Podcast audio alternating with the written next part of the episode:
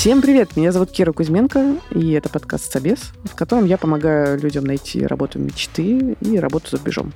Я уже 20 лет в IT-рекрутинге и постоянно слышу самые разные вопросы от кандидатов про поиск работы. А в последнее время меня, конечно же, спрашивают про поиск работы за рубежом. На все эти вопросы я и буду отвечать в нашем подкасте. Это подкаст студии «Либо-либо», и делаем мы его вместе с сервисом онлайн-образования Яндекс Практикум. В середине эпизода вы услышите нашу партнерскую рубрику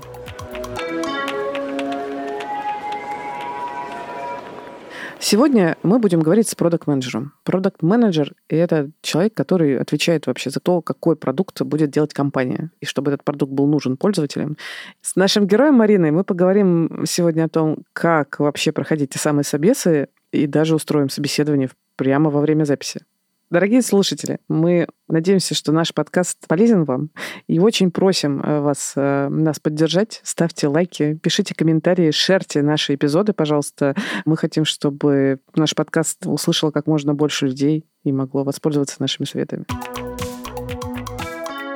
Меня зовут Марина. Начинала я как аналитик researcher, потом открыл для себя продуктовый менеджмент, заинтересовалась. Сейчас я работаю в фудтехе, я работаю в доставке продуктов менеджером продуктов. Как продакт-менеджер у тебя сколько лет опыта получается? Пять лет у меня есть четких таких. А расскажи, пожалуйста, во-первых, как давно ты ищешь сейчас работу вот, э, за рубежом? Я начала искать прямо сразу, то есть это вот март, а, но первый этап у меня абсолютно потерянный, потому что я начала с Эстонии а, и сосредоточила все свои усилия на Эстонии. А тогда, когда у меня уже начали появляться хорошие какие-то наметки, потенциально вот перешедшие в эфира, они запретили выдачу виз русским полностью любых. Поэтому это все так заморозилось, меня слегка выбило из колеи. Я сделала небольшую паузу, потом начала новый этап, сосредоточившись уже на Германии и Финляндии, как э, близкие, так сказать, страны, которые я готова рассматривать на долгую перспективу. У меня есть ребенок, поэтому там школы найти. Ты планируешь переезд с ребенком? Да. А сколько лет? Ему 9, то есть человек большой. И в этом проблема. То есть, если бы был маленький, берешь его под мышку, тащишь куда угодно. Вот. А когда это уже человек, который хочет понимать других людей, хочет сам там говорить и так далее, тут уже надо считаться, насколько он там впишется. Вот. Не только за себя, но и за него тоже. Очень хорошо понимаю. Прям радуюсь, что у меня пока год и восемь, и можно брать да, под Да, да, Вполне себе и все норм. То есть локации понятно. А какие компании, вакансии, продукты для себя? Здесь ли есть ли у тебя фокус? Какой-то. Марина рассказала, что ее фокус — это фудтех отрасль, и если говорить более широко, то это e-commerce. И фудтех, и e-commerce есть в опыте Марины, и это важная вообще история, потому что сейчас в текущей экономической ситуации действительно стоит фокусироваться на вакансиях в тех отраслях, в тех продуктах, где у вас уже был опыт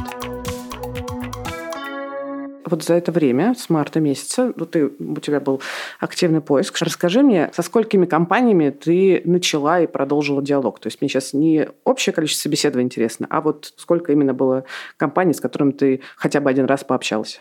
Девять. У меня очень высокая конверсия. Наверное, собеседование у меня было именно в контакт с компанией, не в имейлах, а лично с HR, а, наверное, был в двух третьих случаев, потому что я не подаюсь туда, куда не подхожу, и я пишу, ну, как бы хороший кавер, леттер индивидуальный для компании всегда. Вот, соответственно, у меня рейд такой, ну, как бы годный очень. Две трети мне отвечают и дают... Две трети, то есть это 60%. Круто, круто вообще. Очень хорошо. Конверсия вот из откликов с, в контакты с компаниями, она просто огонь. То есть здесь вообще явно у тебя все в порядке. Давай тогда поговорим, что происходит на следующем этапе. Начнем с конца. Были ли оферы? Нет, оферов не было. В этом проблема. Я думаю, что если бы были, то я бы уже не искала. То есть настолько выборочно посылаю, что, скорее всего, приняла бы в любом случае. Тогда э, расскажи мне, с кем обычно у тебя контакт, с рекрутером или, может быть, первое тестовое, или что, может быть, сразу с нанимающими, и сколько этапов ты в среднем проходил, максимум этапов до, э, с, с каждой компанией? Так как у Марины не было офферов, мне было супер важно понять, э, на каком же из этапов у нее возникают э, сложности. Что имею в виду? Этапы собеседования. Их обычно несколько при трудоустройстве в международную компанию. Сначала это рекрутерский скрининг или прям полноценное собеседование с рекрутером. Потом это может быть э, собеседование на hard skills с нанимающим, потом может быть тестовое, тест-кейсы, потом может быть собеседование с командой, whatever. Но в случае Марины был этап, который меня реально удивил это IQ-тесты. Ну, он, я его так называю, но у него есть название. Это какой-то там assessment testing. Какой-то, mm. не помню. В общем, они, ну, как, оказывается, есть э, целая категория такого тестирования, и у них есть название более красивое, чем тест на IQ. Но, по сути, он похож, да? Ой, это просто вот один в один. То есть вот как продолжи картиночки, продолжи это самое, вычисли. Ой, сейчас тогда поговорим про это, интересно, так. Ой, это ужасно. Эм, первый раз у меня были просто глаза вот такие. Я всем написала друзьям, вы прикиньте, у меня просто у меня было ощущение, что это вообще не камильфо, что это только непонятная контора захолустная, черт знает откуда, может тебе дать тест на IQ, ну, честное слово, ну, это что, это какой год вообще? И я со всеми обсудила, все такие просто жесть, Марина, кошмар, это что это вообще такое, это кто тебе такое дал? А, и я думала, что это что-то просто, ну, из ряда вон. Это был Drive, это было еще время Таллина, и э, это очень хорошая компания, то есть... Drive, я знаю эту компанию, мы пользовались их. Drive, да, отличная компания, э, отличная CRM-ка, у них очень классно все описано, мне понравились все интервью, и у них был тест. Здравствуйте, IQ-тест. И я просто на него смотрела вот так вот. И их тест, как бы я прошла, в общем, по их э, мерке. Я не знаю, мне, они мне не дали результата. А вот, например, я завалила пикник, я завалила не собеседование, я завалила, понимаете, IQ-тест, это просто, это было так... Обидно, да? Да, обидно не то слово. То есть я просто такая, ну ты вот смотришь на свой, на свой этот IQ-тест и такой думаешь, ну, просто шанс был, и он уплыл, потому что... Что там за вопросы? Ну, просто я сама сто лет не проходила IQ-тесты, поэтому вообще не очень помню. Там, например, не знаю, там вот тебе дана там взаимосвязь а, машина-крыло, выбери из списка такое же логическое отношение. Там будет, не знаю, цветок пыльца, цветок лепесток, цветок земля, цветок солнца. Вот. И тебе нужно выбрать цветок лепесток в данном случае. Вот. Тут есть некоторая специфика, что это на английском. И, например, некоторые части тех же автомобилей, да, они сходу непонятны. И ограничения по времени, наверное, еще даже. Конечно, наверняка. конечно. Угу. Таймер там, будь здоров, идет. И, соответственно, если ты сразу не понимаешь, что это за слово, а тут как бы не просто профессиональный словарь, тут, ну, то есть у меня английский, я вот не стесняюсь, он у меня по пассивному запасу и словарному запасу чумовой. То есть я читаю а, в оригинале художественную литературу, поэтому у меня столько слов в голове, что просто. И там были такие сложные слова, просто вот из художественной литературы, прилагательные. И э, этот тест, если что, я прошла. То есть, э, окей. И это логическая связь. Потом... То есть ты научилась? Ты научилась проходить тесты в итоге? Я не могу так сказать. А, окей. У меня есть четырех тестов, три успешных, один неуспешный. И там есть стандартные задания с картинками, вот этими треугольнички, в них какие-нибудь формочки, и надо понять, какая фигура будет следующей. Ага. То есть как какой-то алгоритм, и тебе... Продолжи ряд, да? Ты готовилась как-то? Я после поражения готовилась к следующему. А как готовилась? Просто проходила вот там э, какие-то рандомные из интернета или как? Да, ну там, где я провалила тот тест, там мне дали хотя бы расшифровку. И там было, оказывается, три раздела. Inductive thinking, deductive thinking и еще что-то там. Spatial thinking. Короче, там какие-то вот, или visual не помню. Короче, с двумя у меня все было нормально, там типа 80%, 85%. И один, короче, под названием Inductive Thinking, и там было типа 30%. Ну, он мне порушил среднюю оценку, и я стала тупенькая. И я смотрю на это 30% и такое, ну, нечестно. И, соответственно, пыталась э, похожие штуки проходить то, где я прям провалила мощно, это были задания плана, что у тебя такая, такой большой блок текста. Таких заданий не было в первом варианте. Много-много предложений, то есть, ну, полстраницы. И дальше тебе надо выбрать вывод, который наиболее логичен из прочитанного. И там, не знаю, четыре вывода. Которые чем-то похожи, да? Они все похожи, разумеется. И, соответственно, тебе надо прямо закопаться в содержание, потому что где-нибудь ты найдешь противоречия, и как бы уже какой-то вывод не подойдет. Соответственно, это очень много времени на это тратится. Это уже даже не IQ-тест, это на знание языка скорее даже. Я бы, похоже на всякие разные тесты по языку. Я думаю, что есть люди, которые на своем родном языке не могут сходу. Они сложные, там специальные конструкции так сделаны, чтобы чуть-чуть противоречило, чтобы ты возвращался и смотрел, а чего еще там. И логику продумывал. Да, да, угу. да, да, да. Ну вот как оказалось, мне не под силу. И плюс я старалась их проматывать, я же не знала, что они будут вынесены отдельной рубрикой рубрикой, и оценка будет суммироваться именно по такому правилу. То есть я думала, что за счет остальных суммарно вытащу. А тут получилось, что они отдельно ту рубрику, ту рубрику, ту рубрику. Тут получилось совсем низкое, совсем крошечно низкое, и, увы. Обидно. Ну да, обидно, что это был как раз пикник, и это был мой шанс пособеседоваться в футехе. увы. Поясню быстро для наших слушателей. Пикник — это нидерландская компания, которая занимается быстрой доставкой товаров, а-ля Яндекс.Лавка э, или Самокат. А, то есть это было прям до каких-то собеседований, то есть сразу выдали тест? Да, это был самый первый этап, сразу выдали тест. Да. Ну, это может, конечно, говорить только о том, что у них стоит какая-то супер очередь из кандидатов, им их надо как-то фильтровать. Э, потому что первым этапом давать такие тесты, это, значит, э, разбрасываться кандидатами, я бы сказала.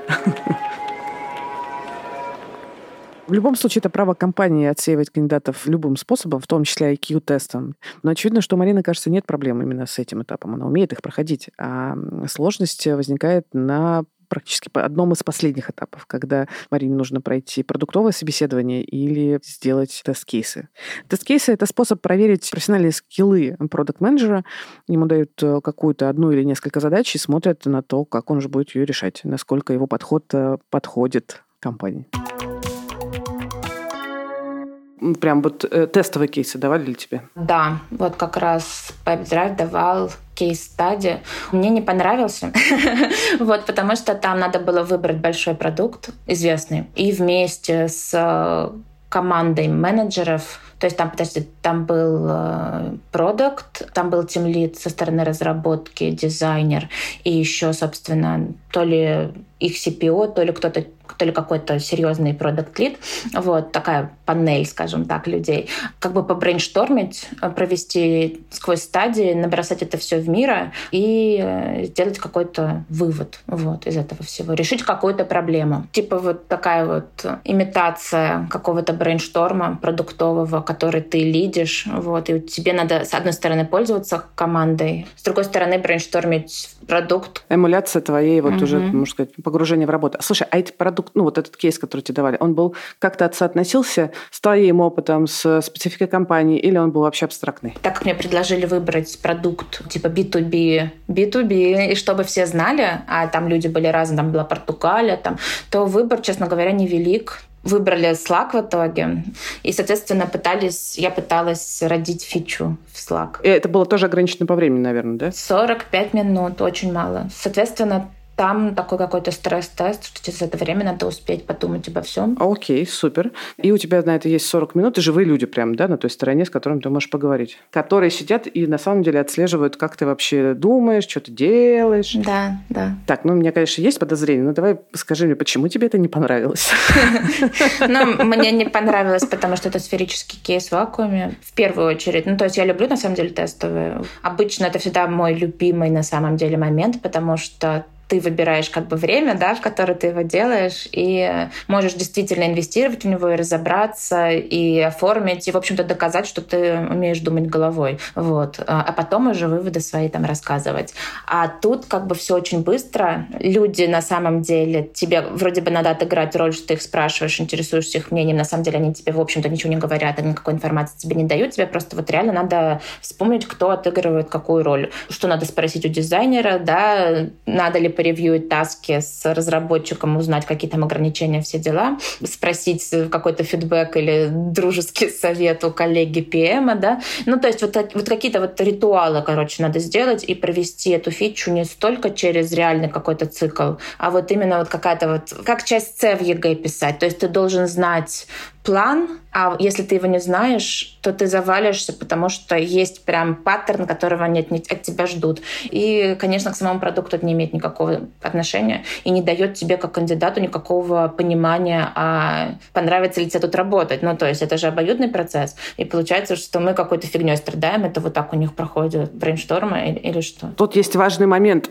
Если бы они давали тебе кейс, связанный со своим продуктом, это уже так чувствительные, во-первых, данные, которые нужно тебе погружать. Во-вторых, кандидат может сказать, блин, я вам тут фичу разработала, давайте, а вы ее внедрили. И это же может просто быть совпадением. И это довольно опасная штука в целом. Поэтому все те вот такие кейс-стади, про которые я слышу именно для продуктов, там, в Штатах и в Европе, они практически всегда отвлеченные. Ну, я прям даже не могу сейчас вспомнить, чтобы это была какая-то история вот конкретная. Это я к российским привыкла, потому что... Привыкла, да, да, да. конечно. Вообще другая специфика. Да, очень вредит, скажем так. Другой опыт, который уже у тебя успешен в голове, прописанный, да? И ты, в общем, знаешь, как должно быть. А здесь э, другая логика, другой менталитет, другие форматы.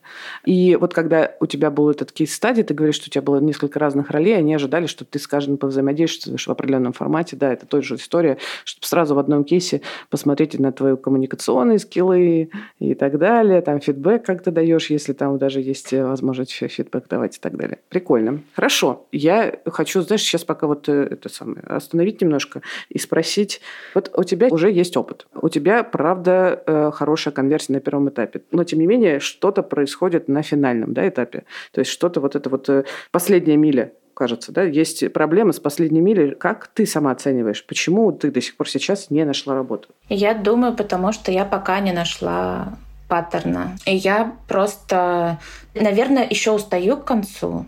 И мне на самом деле, наверное, пожалуй, тяжело собраться и выдать всю себя за ограниченное количество времени. Наверное, если выделять какую-то проблему глобальную, то вот это она. Я пока, наверное, не знаю толком, как ее побороть. Я точно научилась продавать себя HR, ну вот этот первый этап проходить. А вот когда у тебя идет этап, когда ты уже с каким-то лидом или с групп продукт менеджером или с VP, то тут тебе надо выжить себя на максимум и как-то вот думать прям на максимальных мощностях в какое-то время, когда ты уже с утра поработал, еще где-нибудь что-нибудь. Хоть отпуск бери, да. Хоть угу. реально отпуск бери. Я думаю, что я бы, может быть, если бы больше откликалась, у меня было бы больше собеседований чисто как вот как вот нейросеточку свою натаскать. Практика, да. Да, да, да то есть обучиться на компаниях чисто по процессу, понять специфику и дальше уже в компанию, так сказать, мечты идти уже по вот этим вот паттернам э, с заготовленными словами, когда ты уже все знаешь, вот это вот структурное мышление, которого от тебя ожидают, то тогда, наверное, бы э, последние мили тоже сложилось. Но вот я поэтому сейчас, например, я на паузе, потому что я понимаю, что я что-то устала. Но при этом есть достаточно успеха в каких-то отраслях, чтобы я понимала, например, что я хотя бы интересна как специалист. Очевидно, очевидно, да. что ты интересна как специалист. И действительно, ну, прям очень четкая проблема именно с тем, что, ну, вот, ну, понимаешь, ты сейчас наверняка можешь пойти в любую российскую компанию, особо не готовлюсь к собеседованию, потому что, ну, ты понимаешь, какие вопросы будут задавать. Все ну, так. даже если ты э, зададут тебе какой-нибудь вопрос, ну, внезапно, неожиданно, ты скорее порадуешься, типа, о, прикольно, что-то новенькое. Сейчас э, мы про это, значит, поговорим поговорим. А тут у тебя... Просто я хочу сделать э, акцент на том, что не в смысле нужно заучить ответы на вопросы, которые задают. Невозможно, там все равно будет своя история. А именно погрузиться в формат, фреймворк, да, в новый фреймворк взаимодействия. То есть там другая чуть-чуть этика взаимодействия, там, контактов, и там по-другому оценивают резюме. У тебя с этим все хорошо. И там действительно определенный стиль, хорошее слово, стиль оценки кандидатов. Другой стиль ведения кейс-стадии, нежели принят в России. Там ну, другая другая парадигма. Ты все правильно понимаешь. Ты же говоришь, что, блин, хорошо бы взять и потренироваться. Да? То есть вот ты выбрала пока стратегию супер точечную, которая срабатывает да, на первых этапах, но у тебя не хватает практики, чтобы быть твоей... Вот ты же устаешь очень сильно, ты сам вот сейчас говоришь. И это же как раз история, что твой мозг кипит в моменте. У него нет вот этих понятных, э, ну, как бы шаблонов, да, то есть если так, то я так про себя рассказываю, если это, то это. То есть он не берет э, что-то готовое, а он конструирует в моменте инноваторское что-то для тебя лично, поэтому ты выдыхаешься. Здесь еще история с кейс-стади, Это тоже тренировка, это тоже проработка разных историй. Вот та история с кейс-стади, которую я услышала, такое, да, тоже бывает. А еще бывают кейс-стади более короткие. Ты, э, наверное, просто с ним пока не сталкивалась, когда тебе, ну вот тут говорят, э, со слаком окей, а вот придумай там новую фичу для, значит, э, жизни на Марсе, там, для скафандра какого-нибудь, вот абстрактную совсем какую-то историю за 10 минут. Ну и там у тебя там серия таких вот неожиданных каких-то историй, и тут смотрят, как ты работаешь в ситуации неопределенности, как ты выдаешь креатив, какие вопросы ты успеваешь задать, как ты коммуницируешь, шок у тебя или не шок, и много-много. Но это как раз Прикольно. К тому же это есть в книжке про крекинг PM интервью. Это как бы вот все про сколько там помещается шариков куда-нибудь и так далее. То есть там подход запоминаешь и, в общем-то, понимаешь, что куда идет. Как бы homework-то я как бы сделала, а вот именно когда идет отклонение от сценария такое серьезное, например, то мне уже может быть тяжело. Я сейчас параллельно, конечно же, думала про наш следующий этап и кто здесь может быть для тебя хорошим таким ментором, может быть, или экспертом, который может поделиться опытом. У меня есть мысль позвать в качестве ментора одного крутого продукта. Ее зовут Аня. Сейчас она работает в одной из топовых компаний в Штатах. Она долго туда шла, года 4 или 5. Вот. И у нее прям, наверное, один из самых крутых подходов к поиску, о которых я слышала, очень системный, очень такой разложенный по полочкам. Я помню, когда она только искала свою первую работу в международной компании, она уволилась, и она два месяца взяла на поиск. В итоге она нашла офер хороший через полтора, и у нее было от четырех до шести собеседований в день. Ого! Да, она собеседовала со всеми, кто был готов ее пособеседовать, чтобы как раз и язык, и вот э, стиль понять, и потренировать самопрезентацию, потому что там другое требуется совсем не то, что у нас в России. И она делала все тестовые, она все это проходила. Вот, и, в общем, это дало ей а, первый успешный офер. Она тоже не была готова соглашаться на как бы все, что попало. Uh-huh. У нее была очень четкая цель, как и у тебя. Тоже, по-моему, то ли один, то ли два фокуса с точки зрения продукта, определенные требования к компании по масштабу и по уровню. И вот, было бы тебе интересно поговорить с таким человеком, вот с таким опытом? Да, конечно. Ну, как бы, как такого можно отказаться? Кайф, кайф, хорошо.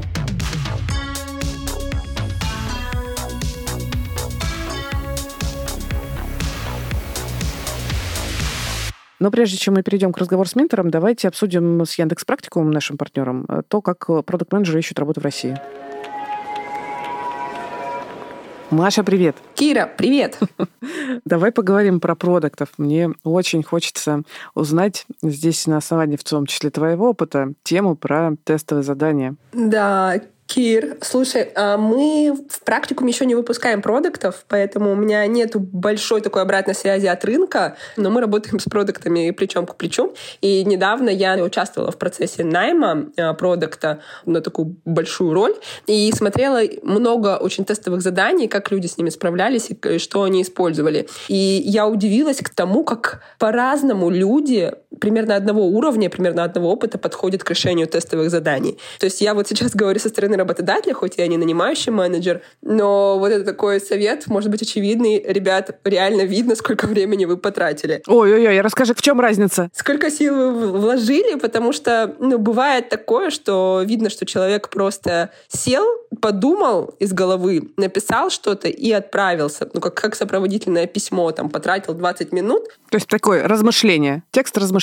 Да, угу. текст размышления без исследования. Хотя там вопрос стоял достаточно четкие, вопросы по текущей ситуации и вот конкретно по рынку труда. И были задания, которые были выполнены с чувством, с толком и с расстановкой, то есть было проведено исследование рынка, и чаще всего такие исследования были, когда человек приходил из другой индустрии, ему нужно было оценить вот нашу сферу, и были исследованы те направления работы, которыми мы сейчас занимаемся. Вот, и тоже такой важный совет, когда вы выполняете тестовые задания, и компания просит решить собственный кейс, пожалуйста, исследуйте, чем занимается компания. И вы тогда сможете не предлагать для них очевидные решения, которые они уже сейчас имплементируют. И еще есть прикольный метод тайного покупателя, когда ты что-то не знаешь про компанию, очень хочется узнать. Вот можно позвонить и провести research. И в практикуме, кстати, мы очень ценим, когда люди проходят наши какие-то курсы. То есть, когда к нам приходят на собеседование люди, которые хотя бы попробовали реальную версию каких-то из курсов и понимают про продукт. У нас был прикольный случай, когда у нас мальчик продакт, ну это было какое-то время назад, он оформил в виде нашего тренажера. Ну, у нас тренажер, там как будто переписка идет в мессенджере с задачками, с э, ответами, с какими-то репликами, и он в таком виде оформил свое резюме и сопроводительное письмо. Это было прям вау-эффект. Кайф. Да, я не помню, что там в итоге с ним получилось, потому что это просто со стороны наблюдала эту рекомендацию, но прям выглядело вообще супер. Да, это прям огонь. Маш, спасибо тебе большое. Я надеюсь, сейчас э, стало нам всем понятнее про тестовые задания э, и почему важно готовиться не только к тестовым, но и ресерчить про компанию. Мне кажется, это вообще полезно всем, ну как бы не только продактам. Блин, это для всех очень важная штука. Спасибо тебе большое. Да, спасибо, Кира. Ребята, делайте research и наслаждайтесь. Это была Маша Кариаули из карьерного центра сервиса онлайн-образования Яндекс Практикум. Карьерный центр помогает выпускникам практикума найти свою первую работу в IT. Так что если вы хотите ну, не только освоить какую-то новую цифровую профессию, но и вообще начать работать по специальности, то идите в практикум и учитесь. А мы возвращаемся к истории Марины. Давайте перейдем к нашему ментору. Это Аня Наумова, Аня имеет опыт работы в Штатах, не в Европе, но мы решили позвать именно ее, потому что, конечно, если вы ищете работу хоть в Штатах, хоть в Европе и в топовой компании, подходы к поиску практически идентичны. Что еще интересно в истории Ани, то, что вначале она э, нашла работу э, в русскоязычных компаниях в Штатах. И только после этого э, начала искать работу в чисто международных компаниях. И вот про этот ее опыт мы сейчас и поговорим. Привет, меня зовут Наумова Анна. Я живу в Америке, в штате Техас, город Остин. Я продукт-менеджер в крупной американской компании. Я переехала в США 6 лет назад. До этого я работала в компании Mail.ru Group, она же ВК, э, в проекте «Одноклассники». А можешь рассказать вообще, как, когда и как ты устроилась на работу вот в свою первую международную компанию? Именно американскую компанию, без русских корней. Если назвать, наверное, предпоследнюю компанию, это была Zello. И это было в 2000 2019 году мой проект, на котором я на тот момент работала, это был крипто-стартап. Он обанкротился, наверное, как и 99% э, крипто-стартапов. Э, я решила выйти на рынок, и уже искать проект более стабильный, не русскоязычный. И, соответственно, я просто вышла на рынок, начала искать вот прям по стандарту, просто разместила свое резюме и пошла по собеседованиям. Ты сразу выработала для себя стратегию вот в начале поиска, типа тренируюсь на фанк, например, или ты как-то к этой стратегии шла, наступала на какие-то грабли? Можешь рассказать? Первый раз я искала себе работу, это было в шестнадцатом году, тогда я вообще ничего не знала вообще про процесс найма в США, я была полным лохом. И как раз у меня было мое первое собеседование в Facebook. Сразу? Ну, оно было не сразу, но имеется в виду, оно было через год, как я уже переехала, у меня уже был так или иначе опыт, наверное, поэтому они согласились со мной пособеседоваться.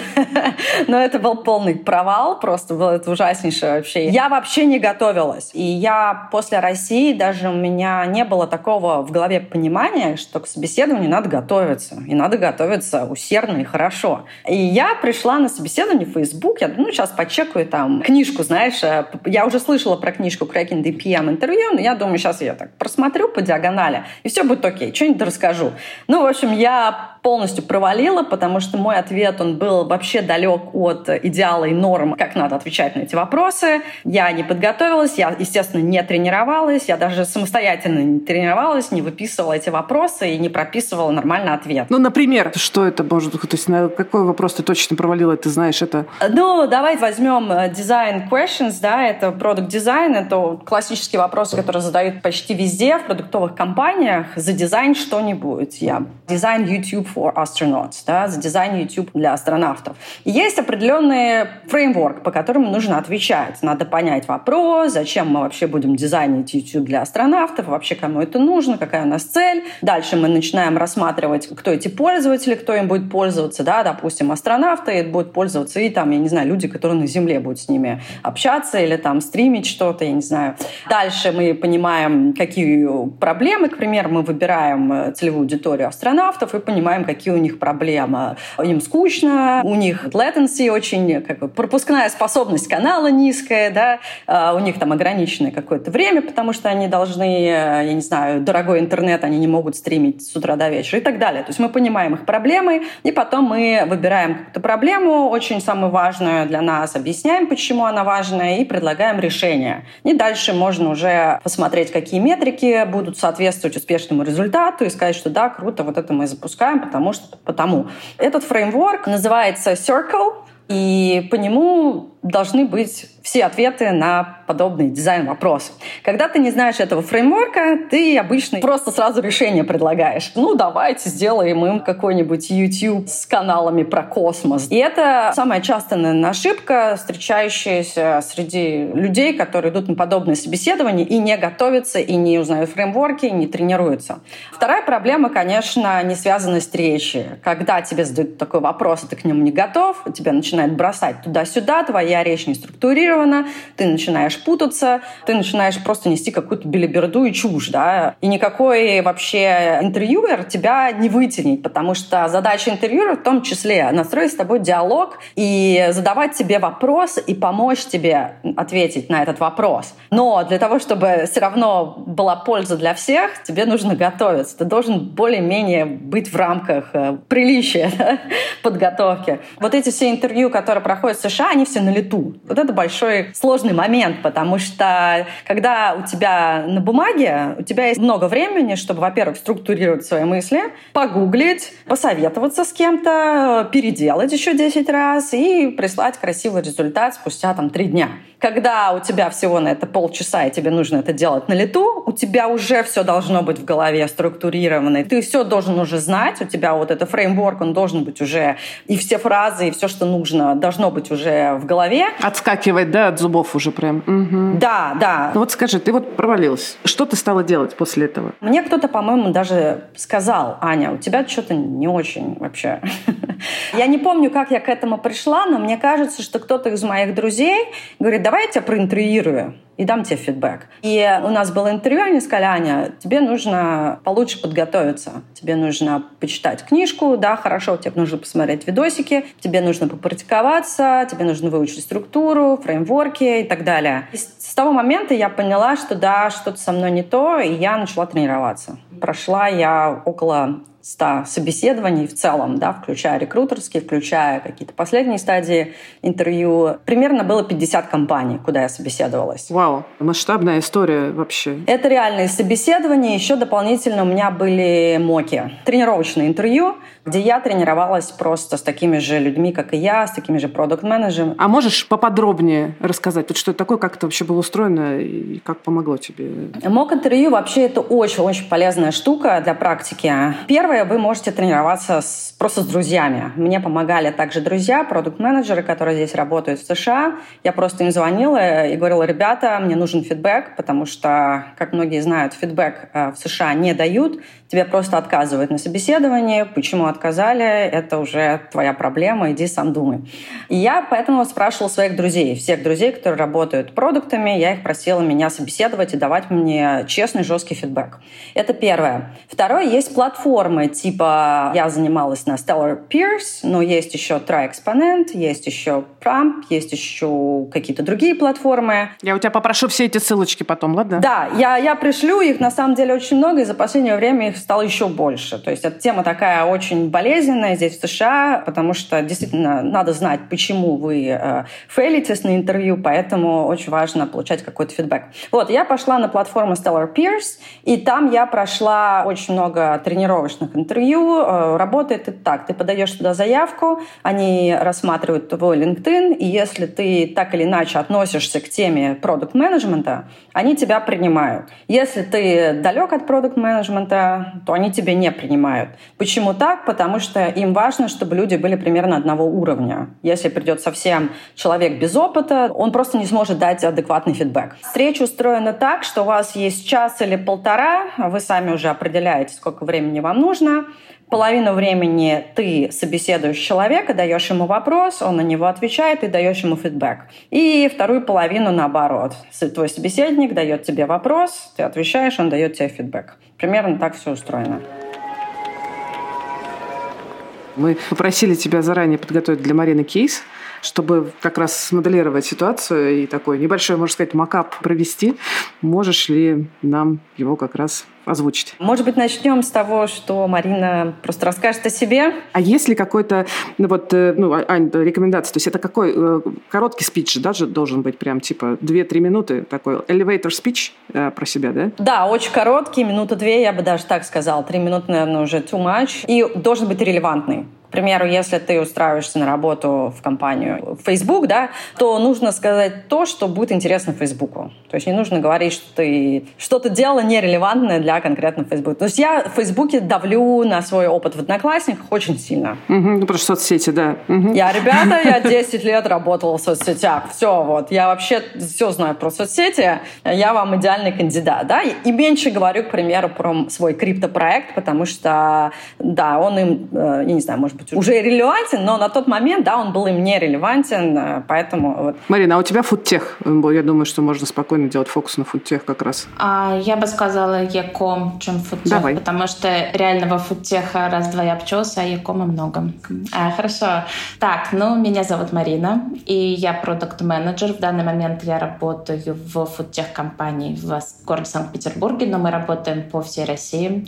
Я приходила в компанию, в команду рекламы, и мы развивали примерно год рекламный продукт, добились хороших успехов, внедрили новые рекламные форматы и увеличили рекламную выручку, а потом я перешла на должность продукт-менеджера всех клиентских приложений, то есть это веб и это мобильные продукты, и теперь моя зона ответственности — это все связанное с реальными пользователями. Очень люблю, собственно, пользователей, смотреть, как у них все меняется, как малейшие изменения в нашем приложении влияют на поведение, какие сюрпризы готовит вообще, в принципе, Яком. Компания моей мечты, впрочем, не должна быть зациклена на пользователя, потому что я про себя поняла, что я в том числе больше, наверное, человек B2B вот, или B2B2C, потому что мне, с одной стороны, нравится, когда есть пользователи, с другой стороны, мне не нравится им продавать. То есть мне нравится, когда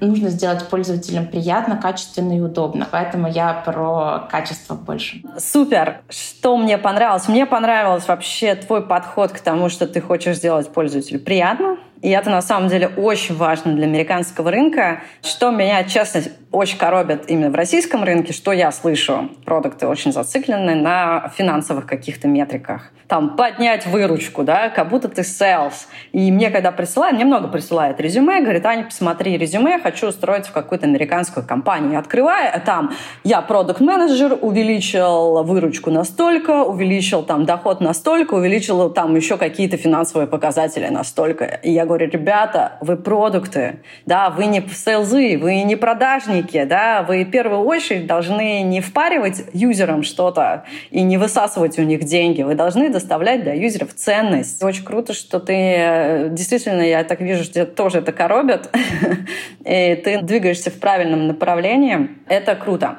Чтобы я улучшила в твоем э, питче, наверное, последнюю часть, вторую часть, когда ты начала говорить про ту компанию, на что ты фокусируешься, это не часть твоего питча. Твоя часть питча — рассказать про себя и какая ты классная ту компанию, которую ты ищешь, если они тебе зададут этот вопрос, ты расскажешь. Ну и желательно, чтобы это подходило той компании, в которой ты, да. Вот, поэтому вторую часть убирай.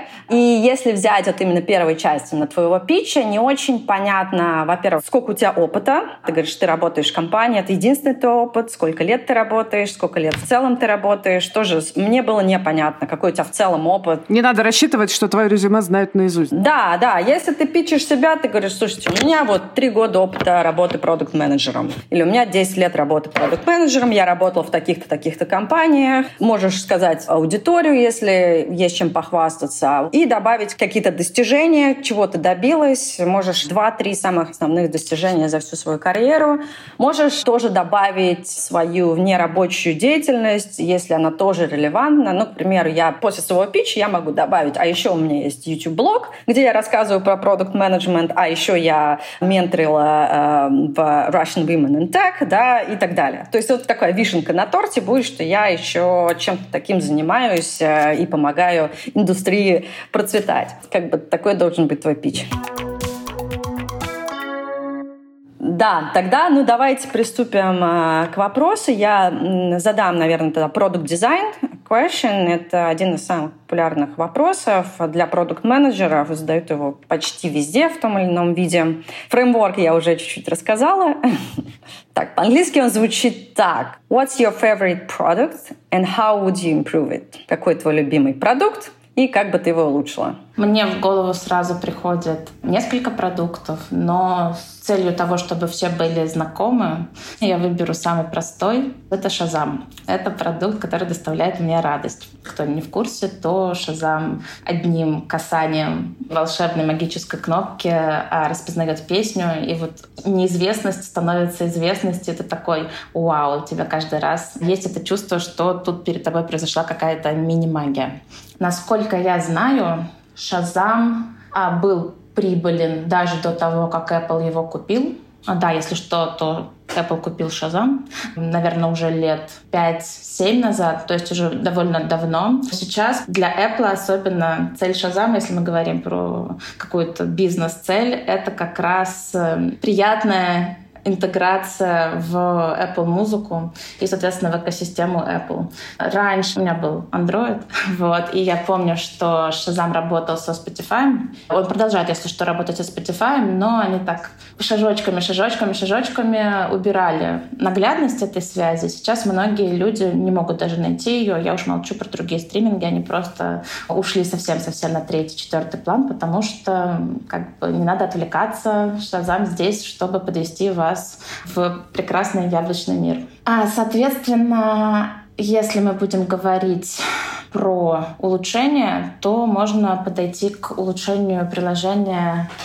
с нескольких сторон. Например, можно сделать а, что-то для юзера, можно улучшить конвертацию, вход в экосистему Apple. Соответственно, если мы будем говорить с юзерской точки зрения, то, мне кажется, та боль, а, с которой сталкиваются большинство юзеров Shazam, это то, что чего-то нету. Да? Что-то не распознается, или это кавер, или это лайв-выступление. То есть э, чуть-чуть от оригинала, и все. Магии не происходит, происходит разочарование. Можно с этим что-то сделать и э, улучшить а, алгоритм распознавания, который сам по себе является важным продуктом. Хотя с учетом, если мы говорим про то, что все-таки Шазам призван привести в музыку, не принесет никакой существенной ценности, потому что этих треков э, в Apple музыке не будет. Соответственно, тут надо будет продумывать какую-то взаимосвязь существующими какими-то записями, с которых вот есть этот лайф, этот кавер и так далее. А второй момент, который, опять же, я себя ловила, всегда мне всегда было интересно, почему интересно этого нету.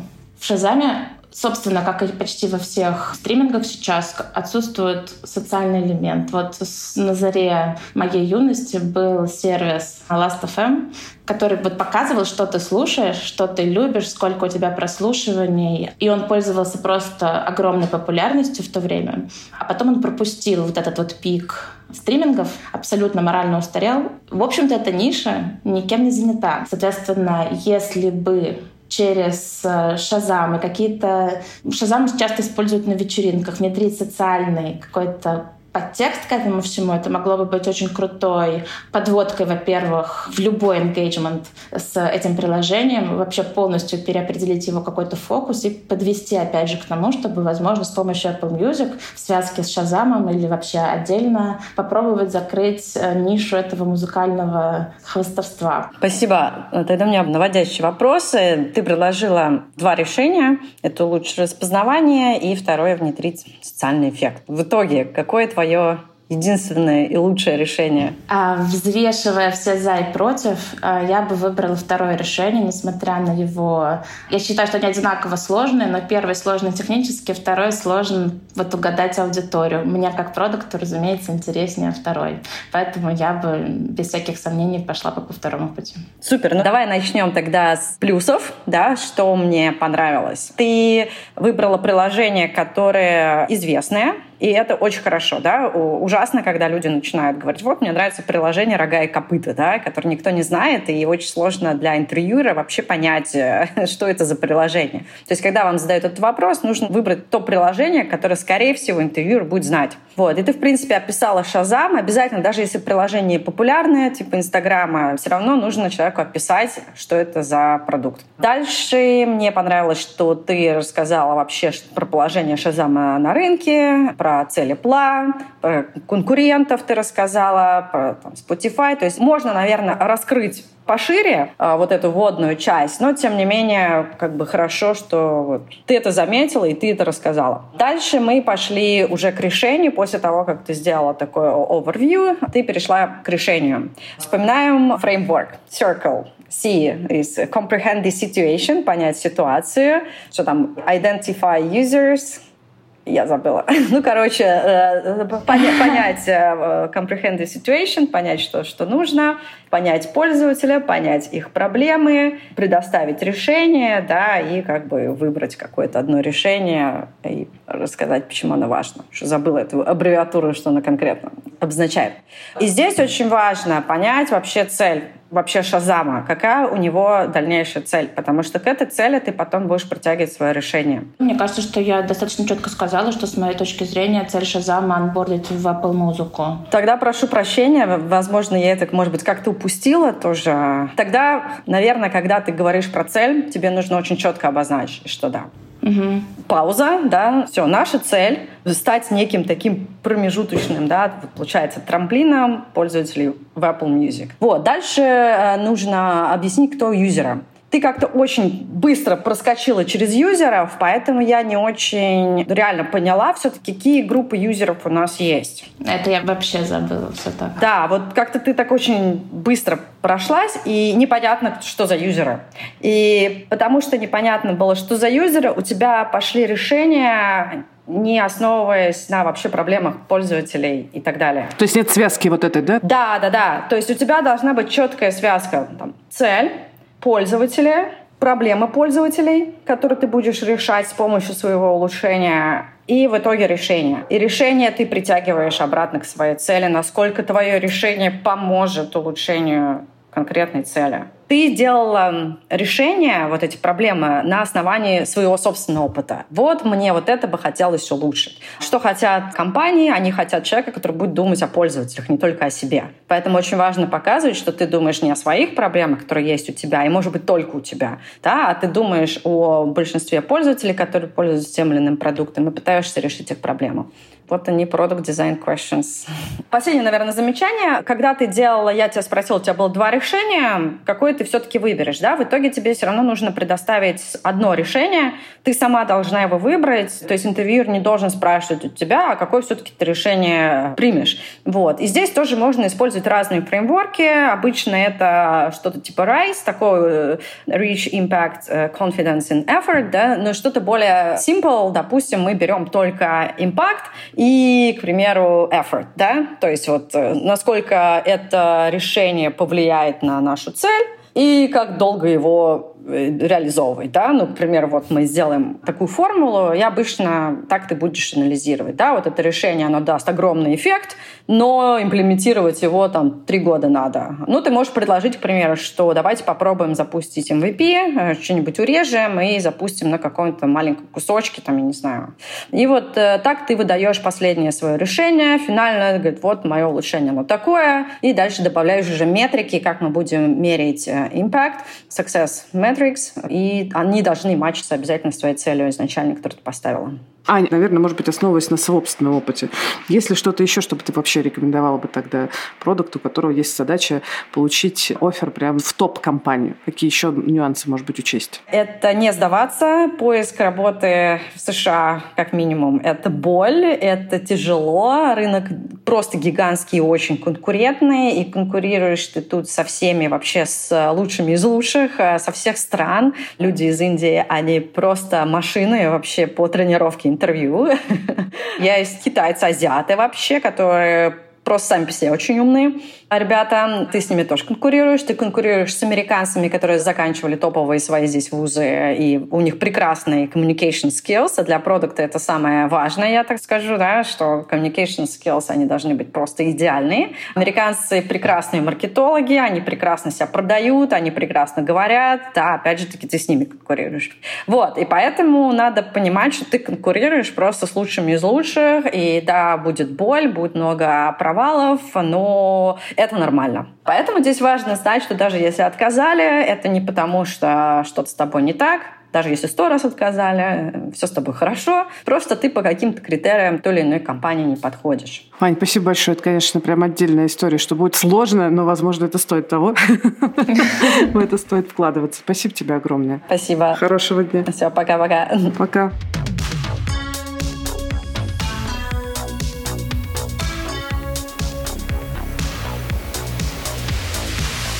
Марина, расскажи, пожалуйста, как твои ощущения от разговора с Аней? Слушай, забавно. Ну, то есть какие-то вещи я знала. Конечно, колоссальная специфика рынка США. Многое было просто интересно с теоретической точки зрения, хотя я не буду искать работу в США. Вот, я бы сказала, что Европа пока, по моим ощущениям, это какой-то микс. Ну, что-то среднее между США и Россией. И да-да-да, там есть вот все эти э, вопросы на эстимирование и про дизайн продукта. И вот действительно все, как сказала Аня, фреймворке. Прикольно, они у нее действительно в голове прямо видно, как э, идет слова, и прямо вот чекаются вот это да, это да, это нет, это нет. Это действительно до автоматизма, видимо, доведено. Очень полезно. Я знаю, что это для меня проблемная место на самом деле, что все, как сказала Аня, ну не про меня конкретно, она до этого сказала, что когда ты не подготовлен, ты начинаешь сбиваться, у тебя мышление не структурное, и ты отвлекаешься, тебя мотает то в одну сторону, то в другую. И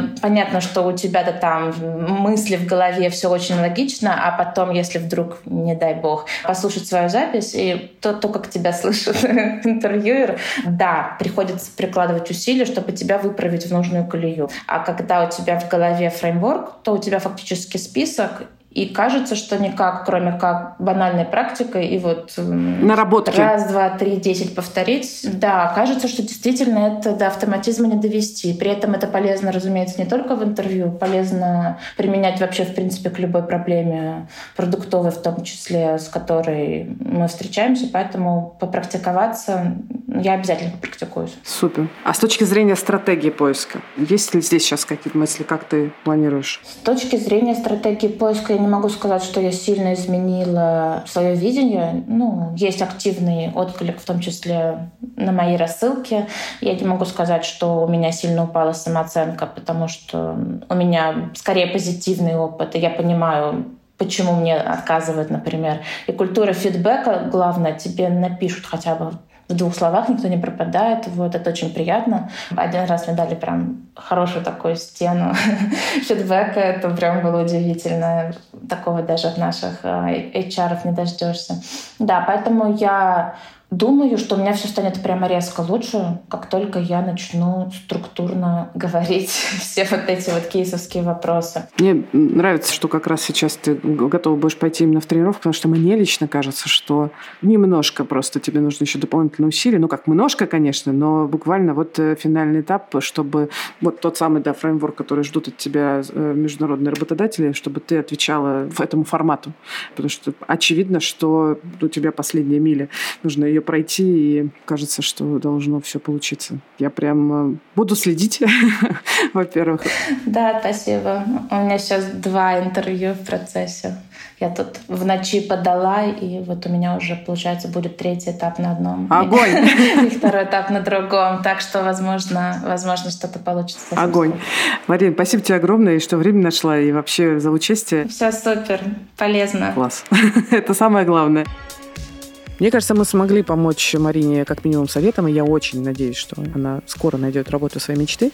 Для наших слушателей хочу сказать, что, конечно же, все, что мы сейчас обсуждали, это корректно для любой профессии вообще. Вам точно надо тренироваться, прежде чем вы пойдете на собеседование в компании мечты. Используйте любую возможность для того, чтобы потренироваться в рассказе о себе и в прохождении собеседования. Кстати, в описании эпизода будут еще ссылки на ресурсы, которые мы рекомендуем для подготовки. И еще там будет ссылка на YouTube-канал Ани Наумовой, а там она очень очень много крутого выкладывает и интересного про работу продукта в Штатах и вообще про работу в IT. Это был подкаст студии «Либо-либо», и мы сделали его с сервисом онлайн-образования Яндекс Практикум. Меня зовут Кира Кузьменко. А над эпизодом работали редактор Юлия Яковлева, продюсер Павел Боровков, звукорежиссер Нина Мамотина, а за джингл спасибо Диме Медборну.